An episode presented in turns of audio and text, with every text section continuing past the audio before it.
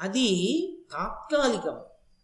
ఇక్కడికిప్పుడు చేసినట్టు కనపడకపోవచ్చు ఉపకారం కానీ శాశ్వతమైన ఉపకారాన్ని మాత్రం పరమేశ్వరుడు ధర్మాత్ములైన పాండవులకు చేస్తూనే ఉన్నాడు. కాబట్టి ధర్మరాజు గారు అన్నాడు అంత దీర్ఘ యుద్ధం ఏం జరిగింది? ఎవరితో యుద్ధం చేశావు? చెప్పవలసింది అని అడిగాడు. అడిగితే ఆయన సాల్వుని యొక్క ఆఖ్యానాన్ని చెప్పాడు. సాల్వుడు అని ఆయన ఒకనొకప్పుడు భీష్మాచార్యుల వారి చేత ఓడింపబడ్డాడు. ఆయన శిశుపాలుడికి తమ్ముడు.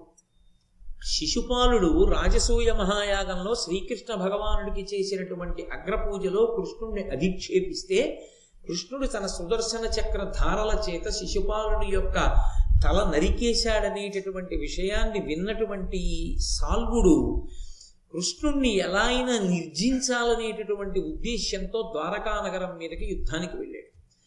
ఈ సాల్వుడు కాశీరాజు కుమార్తె అయినటువంటి అంబని వివాహం చేసుకోవాలనుకున్నాడు. యథార్థానికి అరణ్యకాండలో ఆ ప్రస్తావన లేదు కానీ ఒక సమగ్రత కోసం నేను కలుపుతున్నాను.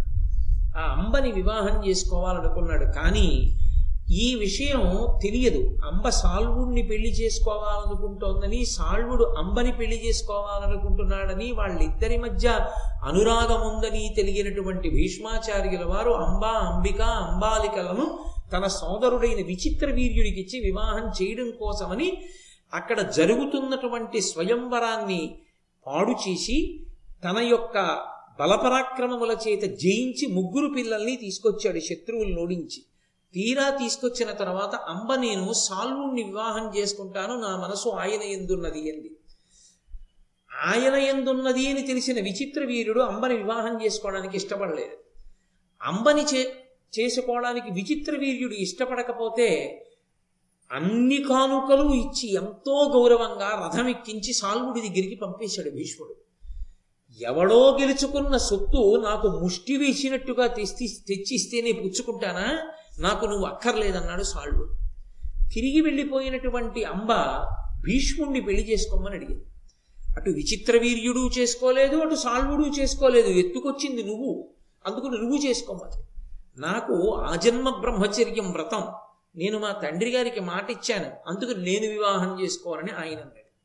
సరే ఆ కథ చాలా దూరం వెళ్ళింది. అది ఎన్ని పుంతలు తొక్కింది? చిట్ట చివరికి ఆ అంబయే శిఖండిగా వచ్చింది.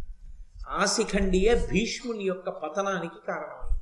పతనం అంటే శరీర పతనానికి కారణమైంది. కాబట్టి అటువంటి అటువంటి అంబని వివాహం చేసుకోవాలనుకున్నవాడు సాల్వుడు. ఈ సాల్వుడు శిశుపాలుడిని సంహరించిన కారణం చేత కృష్ణ భగవానుడి మీద పగబట్టాడు. పగబట్టి కృష్ణుడితో యుద్ధం చెయ్యాలని తనకున్నటువంటి సౌంభకము అనబడేటటువంటి ఒక పెద్ద ఆకాశంలో తిరిగేటటువంటి నగరాన్ని ఎక్కి వచ్చాడు. ఆ రోజుల్లో ఆకాశములో తిరుగాడేటటువంటి నగరములు ఉండేవి త్రిపురాసురులు అని పరమశివుడి చేతిలో హతులయ్యారు వాళ్ళు. వాళ్ళు త్రిపురములు ఆకాశములో తిరుగుతుండగా అందులో తిరుగుతుండేవారు మీరు శివమహాపురాణంలో విన్నారు. వాళ్ళు ముగ్గురు ఒకరు బంగారుపురము ఒకరు వెండిపురము ఒకరు ఇనుపపురములో తిరుగుతూ ఉండేవారు అటువంటి వాళ్ళు తిరిగినట్టుగానే ఈయన కూడా ఈ సాల్వుడు కూడా పరమశివుడి గురించి తపస్సు చేసి పొందాడు ఆ నగరాన్ని ప్రత్యేకంగా. దాన్ని సౌభకము అంటారు. కొన్ని చోట్ల సౌభకము అని కూడా రాశారు దాని గురించి. కాబట్టి ఆ సౌంభక నగరం ఆకాశంలో తిరుగుతుంది. దాని మీద ద్వారకా నగరానికి వచ్చాడు. వచ్చి చాలా పెద్ద యుద్ధం చేశాడు. సాంబుడు ప్రద్యుమ్నుడు మొదలైన వాళ్ళు యుద్ధం చేశారు. ప్రద్యుమ్నుడు ఈ సాల్ముణ్ణి పట్టుకున్నాడు. పట్టుకుని బ్రహ్మాస్త్ర ప్రయోగం చేసి పడగొట్టాడు.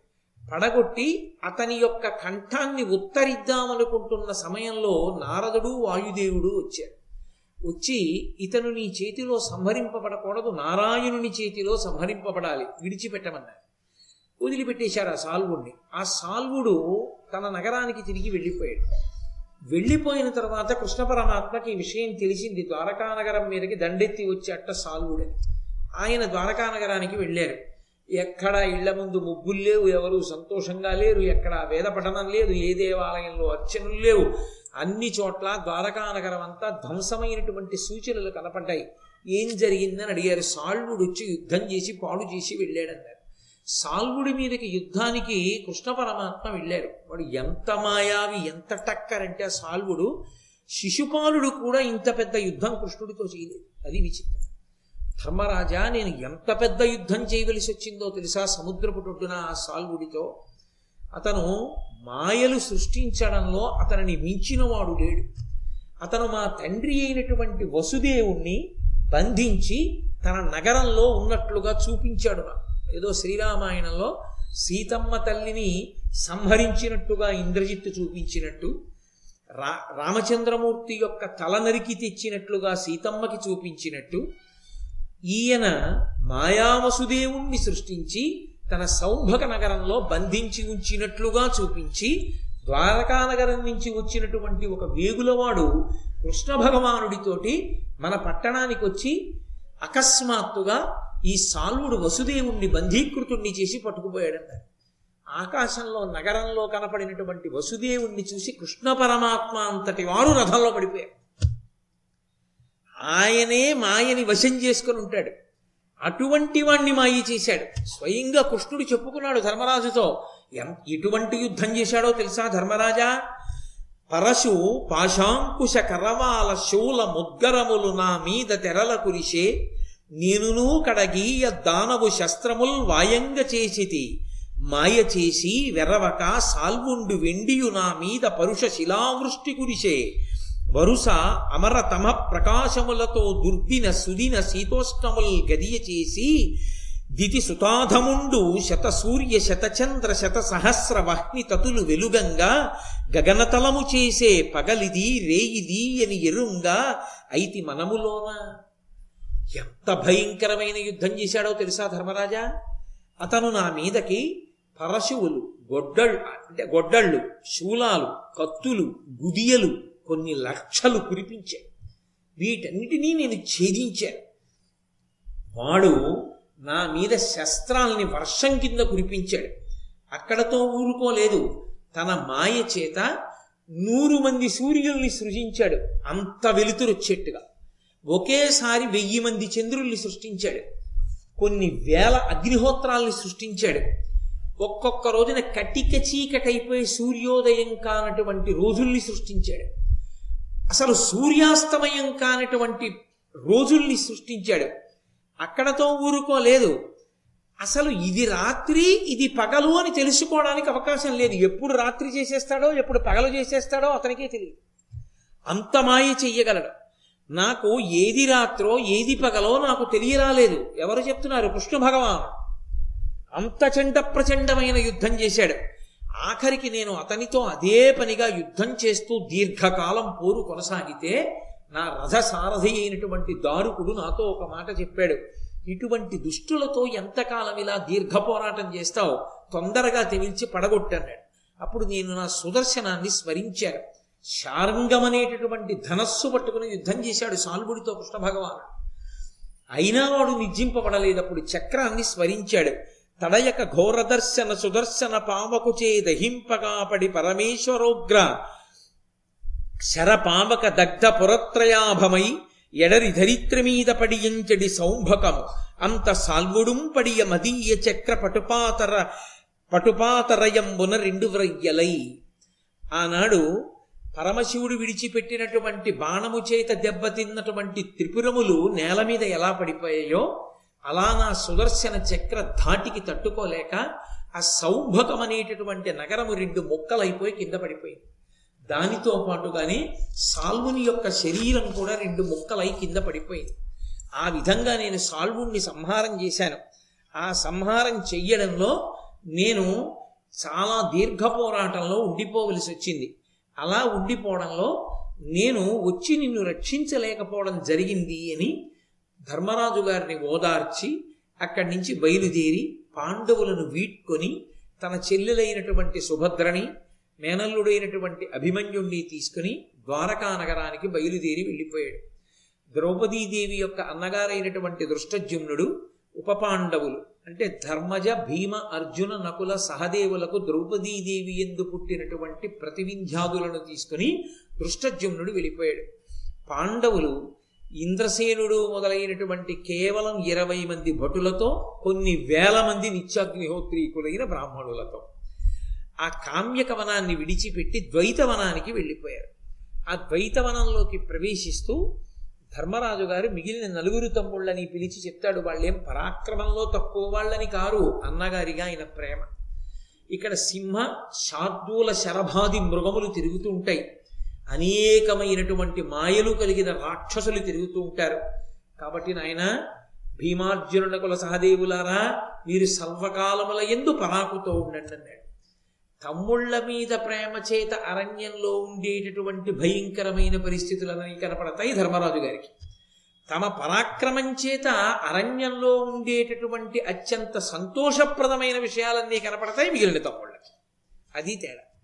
అర్జునుడు అన్నాడు అన్నయ్య ఆ సంగతి అలా ఉంచు. అసలు ఈ పద్మ సరోవరాలు చూడు ఈ పర్వతాలు చూడు వాటి మీద చెట్లు చూడు కాయలు పళ్ళు ఆ అరవిరిసినటువంటి పుష్పాలు వాటి సౌరభం ఆ లేళ్ళు జింకలు ఇంతమంది మహర్షులు తపస్సులు కుటీరాలు ఎంత అందంగా ఉందన్నయ్య ఈ ద్వైతవనం. మనం సంతోషంగా ఇక్కడ ఉందాం అన్నయ్యా అన్నాడు. ఆ ద్వైతవనంలో ఉండగా మహానుభావుడైనటువంటి మార్కండేయ మహర్షి వచ్చారు. ఆయన పేరు చెప్పుకుంటే చాలు. పరమేశ్వర అనుగ్రహం కలుగుతుంది. ఆయన యుగ యుగముల నుండి ఉన్నటువంటి వాడు. మార్కండేయ మహర్షి యొక్క ఆయుర్దాయం అంటే అంత గొప్ప ఆయుర్దాయం. అందుకే నీకు మార్కండేయ ఆయుష్ కలగాలరా అని ఆశీర్వచనం చేస్తారు. చంటి పిల్లలకి స్నానం చేయిస్తే మార్కండేయ ఆయుష్ నువ్వు పొందాలి అని ఆశీర్వచనం చేస్తారు. ఆ మార్కండేయుడు వచ్చి ధర్మరాజు గారిని చూసి అంటున్నాడు పితృని దేశమ్మున పృథివీశ్వరత్వంబు విడిచి సానుజుడై పవిత్ర చరిత జానకి తోడ్కుని చని వనంబునున్న రఘుకులనందను రాము తొల్లి చూచితి. ఇప్పుడు భూసురవంశపోషకు సాధుజన సత్యు సత్య ధర్మ నిత్యు ధర్మజు రమణీయ కీర్తిప్రియు శమవంతు చూచితి. సగర భరత నల యయాతి వైన్య నాభాగులాదిగా ఆదిరాజులెల్లా అధిక ధర్మ సత్య యుక్తి చేసి సకలలోకంబులు వలసి భాగధేయులు భాగధేయ భాగులైరి. ఆ మార్కండేయ మహర్షి ధర్మరాజుని చూసి అంటున్నాడు చూడండి మనం ఎప్పుడైనా ఎవరైనా కనపడితే ఓ మాట అంటాం మీలా మాట్లాడేవాడిని మీలాంటి మహితాత్ముణ్ణి ఎప్పుడో యాభై ఏళ్ళ క్రితం చూశానండి మళ్ళీ ఇన్నాళ్ళకి చూశానంటాం. మన ఆయుర్దాయంలో మనకి స్ఫురణలో ఉన్నంత వరకు ఒక అరవై సంవత్సరాల వరకు జ్ఞాపకంలో పెట్టుకుని పోల్చగలం.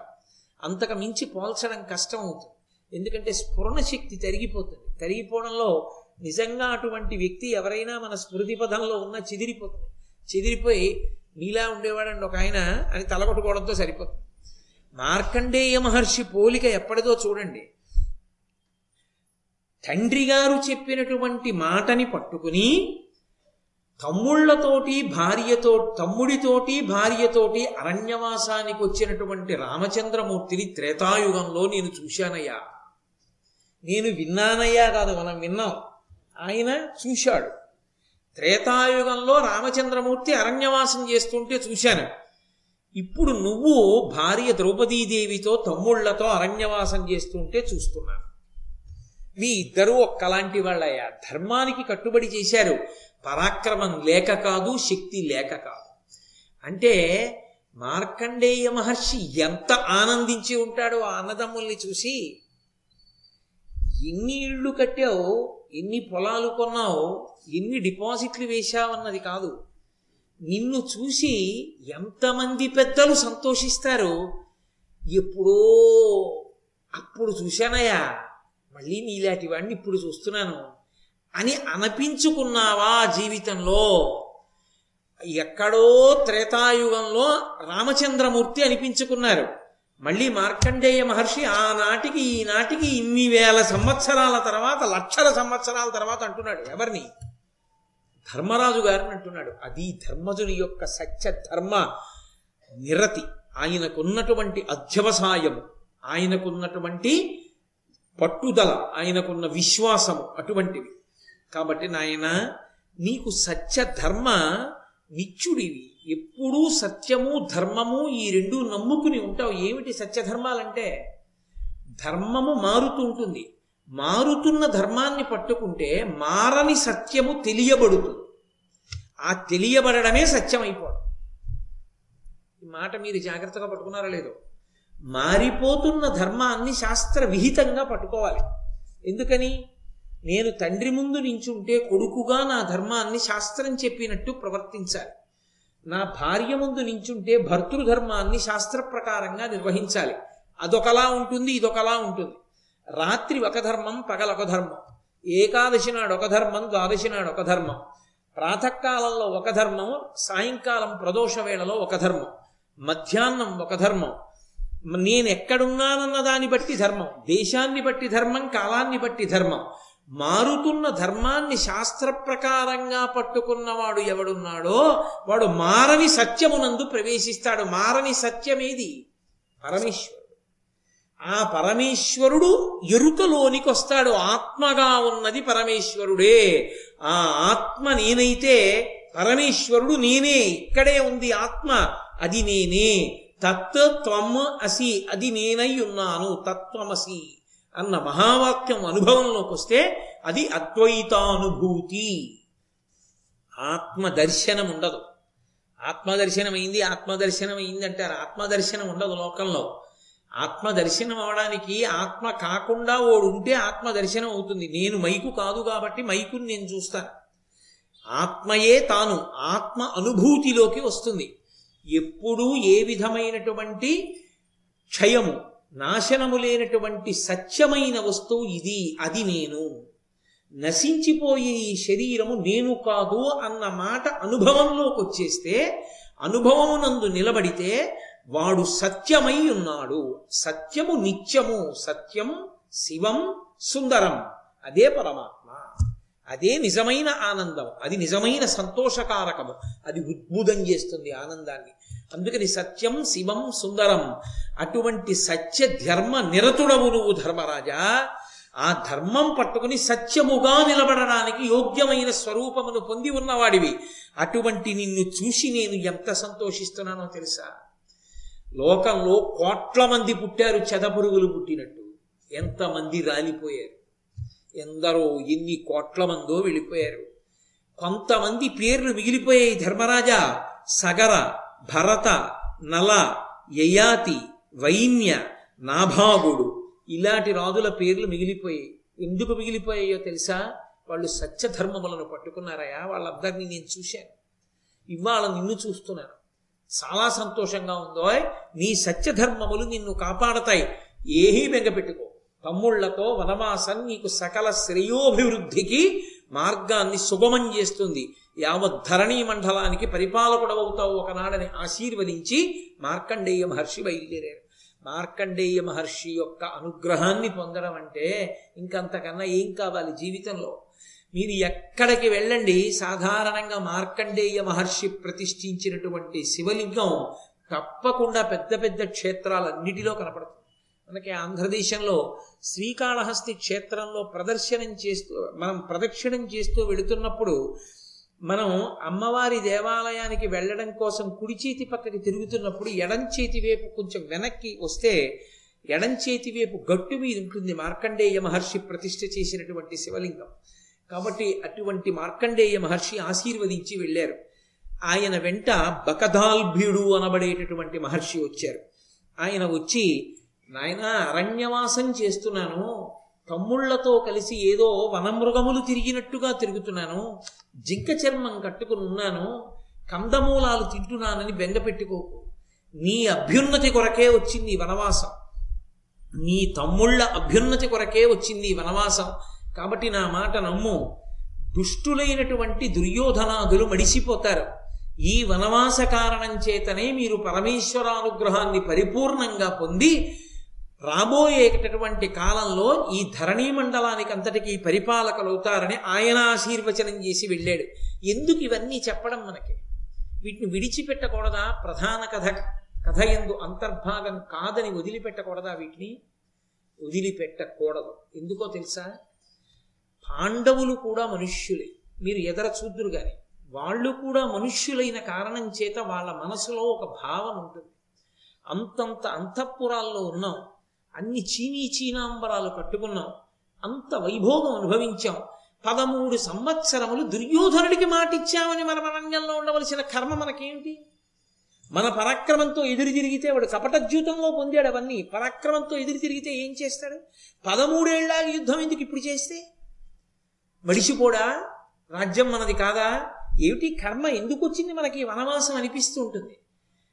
అలా అనిపించడం ధర్మం నుండి ఎప్పుడైనా చ్యుతిని పొందడానికి కారణమైపోవచ్చు. అలా అయిపోకుండా ఉండాలి అంటే మహాత్ములైన వాళ్ళు వచ్చి హెచ్చరిక చేస్తూ వెడుతూ ఉండాలి. మీరు సక్రమ పథంలోనే ఉన్నారు అని గుర్తు చేస్తూ ఉండాలి. అందుకే మహర్షులు వచ్చి మళ్ళీ మళ్ళీ ఆశీర్వచనం చేస్తారు. వాళ్ళ వాక్కే పాండవులకు అంగరక్ష. పాండవుల్ని అంత స్థాయికి తీసుకెడుతోంది. కాబట్టి ఆ బకదాల్భ్యుడన్న మహర్షి కూడా వచ్చి ఆశీర్వచనం చేసి వెళ్ళారు. ఒకనాడు ధర్మరాజు గారు కూర్చునున్నాడు ద్రౌపదీదేవి వచ్చింది నేను మీతో అన్నాను కదా ఎందుకు ఇంతమంది మహర్షులు రావలసిన అవసరం ఉంటుంది అని? దాని అవసరం ఎక్కడుందో చెప్తున్నారు వ్యాసుల వారు చెప్తున్నారు నన్నయ్య గారు. ద్రౌపదీదేవి ధర్మరాజు దగ్గరికి వచ్చింది వృద్ధు కొడుకు పలుకులు విని క్రూరుడై పాపబుద్ధి చేసి మిమ్ము భూతలంబు వెలువరించి రాజ్య విభవంబు కొని ఇప్పుడలుక చెడి శుచిత్తుడయ్యనుకో. మామయ్య గారు అనలేదు. పెదమామయ్య గారు అనలేదు ద్రౌపదీది. అంటే ఆవిడ కడుపుకి ఎంత బాధ కలిగిందో కడుపు కంటే నా ఉద్దేశం మనసుకి అని. ఎంత బాధ కలిగిందో. ఆవిడ ఏమని సంబోధించిందంటే వృద్ధు. ఆ ముసిలాయన ఉన్నాడే. ఆయన కొడుకు పలుకు విని క్రూరుడై దుర్యోధనుడి మాటలు విని వాడి పేరు కూడా ఎత్తలేదు ఆవిడ. మీరు చూడండి లోకంలో చాలా అసహ్యం వేసేస్తే వాడి పేరు ఎత్తడు. తెలుగులో అందుకే ఒక నానుడి కూడా ఉంది. ఛీ వాడి పేరు ఎత్తనండి నేను అంటే అంటే అసలు నోటితో నేను ఉచ్చరించిన వాడి పేరు. అంత అసహ్యం పుట్టేసిందనమాట ఇంకా. అంత అసహ్యం పుట్టిందనడానికి గుర్తేమిటో తెలుసా? పేర్లు వాడకుండా పద్యం చెప్పడం. రుక్మిణీదేవి చెప్పింది అలా భాగవతం. ఎక్కడ పేరు చెప్పకుండా శిశుపాలుడిది మూర్ఖుడు హీనుడు అంటూ మాట్లాడింది. అలా ఎంతైనా పెదమావ గారు కాబట్టి అనలేక ఆ ముసిలాడు అని మొదలెట్టింది. వృద్ధు కొడుకుల పలుకు విని క్రూరుడై ఆ దుర్యోధనుడి మాట విని అందో. ఎందుకని? అమ్మ వాడి పేరు కూడా ఉచ్చరించదు ఆవిడ. మహాపతివ్రత మనస్సులో అంత ఖేదమునకు కారణమైన వాళ్ళు భూమి మీద పది కాలాలు అన్నం ఎలా తింటారు? అది ఆ పద్యానికి అర్థం. ద్రౌపదీదేవి మాట్లాడుతోందని మీరు చదవకూడదు ఆ పద్యాన్ని. కౌరవులు కౌరవులు అంటే పాండవులు కూడా కౌరవులు అవుతారు. కానీ ధార్తరాష్ట్రుడు ధృతరాష్ట్రుడు ఆయన బిడ్డలు ఈ భూమి మీద ఎంతకాలం ఉంటారు? అంటే ఎంతమంది పెద్దల యొక్క అనుగ్రహాన్ని పొందారు? వరుసగా కనబడుతోంది మార్కండేయుడు భగదాల్భ్యుడు వీళ్ళందరూ పాండవులను అనుగ్రహిస్తున్నారు. ధృతరాష్ట్రుడిని ఎవరైనా అనుగ్రహిస్తున్నారా? పక్కన పెట్టండి మైత్రేయుడు శపించాడు. వ్యాసుడు వస్తే విన్నవాడు లేడు. సాక్షాత్ వేదవ్యాసుడి మాట. ఇక ద్రౌపదీదేవి పేరు కూడా ఎత్తదు. అంటే ఇంకెంతకాలం ఉంటారని దాని అర్థం? వీళ్ళ అరణ్యవాస అజ్ఞాతవాసాలు పూర్తవుతూ ఉండడం ధార్తరాష్ట్రుల ఆయుర్దాయం క్షీణించిపోవడం. అది అక్కడ ఉన్న విశేషం. ధర్మానుష్ఠానము చేత వీళ్ళ బలం పెరగడం వీళ్ళు కష్టపడడానికి చేసినటువంటి మాయాద్యూతం వలన వాళ్ళ పాపం పెరగడం. వీళ్ళకి వాళ్ళు అందంగా వండబడుతున్నారు. ఇది వాళ్ళకి తెలియక భోగిస్తున్నాం అనుకుంటున్నారు. లోకంలో ఎక్కడైనా అంతే. ఒకడిని ఏడిపించి నువ్వేదో తెచ్చి నువ్వు అనుభవిస్తున్నది నేను అనుభవిస్తున్నాను నువ్వు అనుకుంటావు కానీ వాడి ఏడుపు ఏడిచి ఏడిచి ఏడిచి ఏడిచి వాడు ఏడుస్తున్న కొద్దీ నువ్వు పడిపోవడానికి కావలసినంత పాపం వండబడుతూ ఉంటుంది నీ ఖాతాలో. అందుకే ఒకడు ఏడిచేటట్టుగా ఎవడిది తెచ్చి మనదిగా అనుభవించకూడదు మనకు బలం ఉంది కదా అని. బలం ఉన్నా బుద్ధున్నా ఆ పనులు చేయకూడదు చాలా తప్పవి. కాబట్టి మిమ్ము భూతలంబు వెలువరించి రాజ్య విభవంబు కొని ఇప్పుడు అలుక చెడి శుచిత్తుడయ్యనొక్కో మిమ్మల్ని పాండవుల్ని భూ ఈ భూమండలం మీద పరిపాలన చెయ్యకుండా చేసి అడవులకు పంపించేశాడు కదా. ఇప్పటికైనా కడుపులో కోపం తగ్గి ప్రశాంతంగా ఉంటాడంటారా? అని అడిగింది.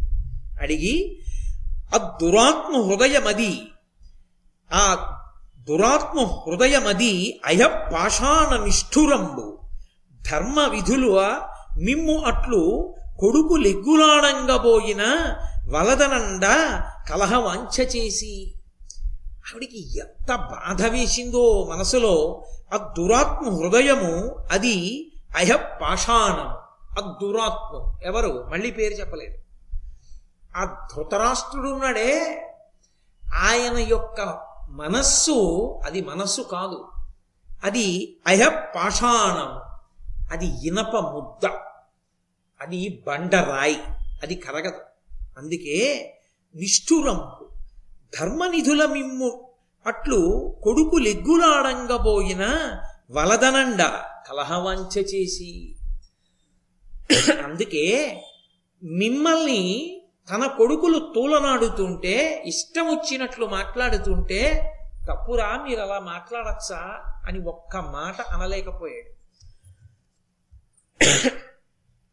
తన గురించి కాదు ఆవిడ ఏడుస్తున్నది. తన భర్తల గురించి. అది ఆమె పాతివ్రత్యం. అది ఆవిడ బాధ. అని భగవత భవదాజ్ఞానిగళంబున తవిలి పరాక్రమము విడిచి ధరణీశ్వర నీ యువరజులిడుమ ఇడుమలబడికడు చివికిరి చెరబడిన సింహ శిశువుల భంగిన్. నువ్వు ఇలా అన్నావు. వద్దురా అన్నావు. ఇలా నువ్వు అన్నందుకు ఆగిపోయారు నీ నలుగురు తమ్ముళ్ళు తెలుసా ధర్మరాజా? నువ్వే ఇలా అనుంటే వాళ్ళు ఎవరు ఉండుండేవారు కాదు. నువ్వు ఇలా అనలేదు. ఇలా అన్నావు. వాళ్ళు నీ ఎందు ఎంత భక్తి ప్రపత్తులు కలిగిన వాళ్ళు ఆలోచించు. వాళ్ళు సింహం పిల్లలు లాంటి వాళ్ళు. ఇవాళ వాళ్ళని తీసుకెళ్ళి బోనులో పెట్టిన సింహం పిల్లల్లా ఉన్నారు. బోనులో పెట్టిన సింహం పిల్లే కానీ లోపల నా నేను నేనుగా బతకలేకపోతున్నానని బాధపడుతున్న సింహం పిల్ల ఎలా ఉంటుందో అలా బాధపడుతున్నారు. ఎందుకని? అన్న నీ చేతి సంజ్ఞ వాళ్ళకు అడ్డొస్తోంది. నీకు కోపం రాదా? ఇలాగే అంటావే? చక్కగా అరణ్యవాసం చేస్తూ గడిపేస్తున్నావే? ఏరా మనకెందుకురా ఈ కష్టాలని నువ్వు ఒక్క మాటను వాళ్ళు వెళ్ళి పడిపోరు దుర్యోధనాదుల మీద? ఎన్ని సుఖాలు అనుభవించవలసిన వాళ్ళయా? పట్టుపాన్పుల మీద పడుకోవలసినటువంటి వాళ్ళు కటిక నేల మీద పడుకుంటున్నారు. మృష్ణాన్న భోజనం చెయ్యవలసిన వాళ్ళు మునుల్లా కందమూలాలు తెచ్చుకుని తింటున్నారు. అనేక మంది మహారాజులొచ్చి ప్రతిరోజు పాత పాదపీఠం మీద పెట్టబడినటువంటి నీ పాదములకు నమస్కరించినటువంటి కారణం చేత రాజుల యొక్క కిరీటములలో పొదగబడిన మణుల కాంతుల చేత ఎరుపెక్కవలసిన నీ పాదములు అరణ్యములలో తిరిగిన కారణం చేత పర్వతముల యొక్క గైరికాది ధాతువులు అంటుకుని ఇరుపెక్కి ఉన్నాయి. పదివేల మంది బ్రాహ్మణులకి భోజనం పెట్టి బంగారు పాత్రలలో వాళ్ళు ఆచమనం చేసి భోజనం చేసిన తరువాత బ్రాహ్మణోచ్ఛిష్టంగా భోజనం చేసే అలవాటు ఉన్న నువ్వు పచ్చి ఆకు పెట్టుకుని దాని మీద భోజనం చేస్తున్నావు. ఎక్కడో అంతఃపురంలో కమ్మని భోజనం చెయ్యవలసినటువంటి ధర్మరాజా ఇవాళ దుంపలు తేనె కాయలు పళ్ళు ఏరుకు తెచ్చుకు తింటున్నావు. పదివేల ఏనుగుల బలం కలిగినటువంటి భీమసేనుడు కేవలం కాయలు పళ్ళు దుంపలు తిని చిక్కిపోయాడు. ఐదు బాణములను ఏకకాలంలో ఏ చేతితోనైనా విడిచిపెట్టగలిగినటువంటి కవ్వడి అయినటువంటి పార్థుడు అర్జునుడు ఇవాళ తన గాంధీవానికి తన పౌరుష పరాక్రమాలకి తన ధనుర్విద్యకి అవకాశం లేక జంతువుల వెంట పరిగెత్తి బాణాలు వేసుకుంటున్నాడు సౌఖ్యాలకే అలవాటు పడినటువంటి నకుల సహదేవులు పరమదీనులై అరణ్యవాసం చేస్తున్నారు. మనుష్యుని ఎందు రెండు ఉంటాయి. ఒకటి ఓర్పు రెండు పరాక్రమము. ఈ రెండు ఒకదాన్ని ఒకటి ఆపుకుంటూ ఉంటుంది. ఎంతో పరాక్రమం ఉన్నవాడు విజృంభించలేదంటే కారణం ఏమిటి? ఓర్పు. ఓర్పు పట్టి తేజస్సుని అణిచేసుకుంటున్నాడు. ఒకనకొకప్పుడు బలిచక్రవర్తి తన తాతగారైన ప్రహ్లాదుడిని అడిగాడు ఓర్పు గొప్పదా పరాక్రమం గొప్పదా అని అడిగాడు.